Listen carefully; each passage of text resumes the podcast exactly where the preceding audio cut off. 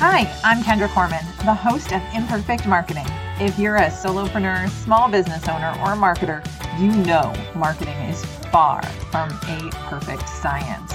And that's why this podcast is called Imperfect Marketing. Here you will hear from marketing experts and successful business owners about their marketing tips and, of course, their lessons learned along the way. Hello, and welcome back to another episode of Imperfect Marketing. In today's Imperfect Marketing Brief, we're going to be talking about two things that you should be working on right now. First, we're going to talk about the fact that interest rates are increasing, and that's good for your marketing. Then we're going to talk about engagement and how important that is for you. So let's start with why rising interest rates are good for you. That's a little bit of a shift, right? I was listening to a podcast a couple weeks ago and I can't remember which one, so I do apologize. But they said that the market is going to become less competitive as big businesses cut back. That's awesome. I love this point and it is so true. Having worked in big business before, they do go a bit into survival mode and start cutting back. That means that the ads you run, the content you create, and really, all of your marketing is going to have less competition. When I worked as the marketing director at Kaufman Group or Burns and Wilcox, it was family owned. And the CEO invested more money in marketing when everyone else was pulling back.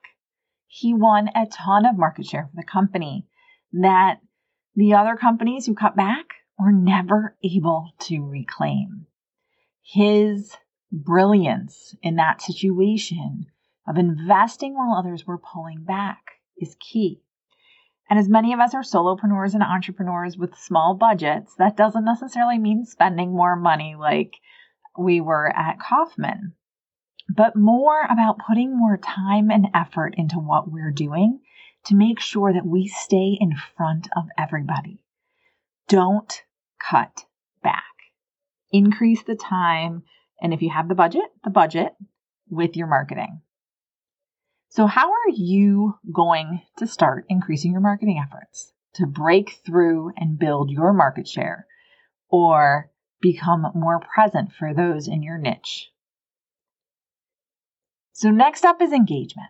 Engagement is the key to everything. I do love growing my email list, but I only want to add engaged subscribers. That means that they reply to my email, download the images, click on a link, file it to read later, or even unsubscribe. I want them to do something with the email that I sent them. Anything will do. This is one of the things that'll keep your email in the inbox. Email service providers, or ESPs, have become smarter and more attuned to what recipients want to receive in their inbox. This means that a clean list is a must when it comes to getting your emails delivered to your subscribers, inboxes.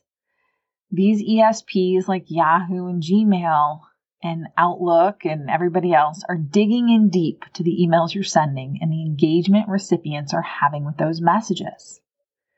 How do you do this? Well, one of the ways that you can do this is called list hygiene. If you're not cleaning your list on a regular basis, then you are doing yourself and the people that want to get your emails a disservice. So help your audience see your emails and get your messages by cleaning your list regularly. Stay tuned for the next Imperfect Marketing Brief where I tell you the steps to use to clean your list. Thanks for tuning in to another episode of Imperfect Marketing.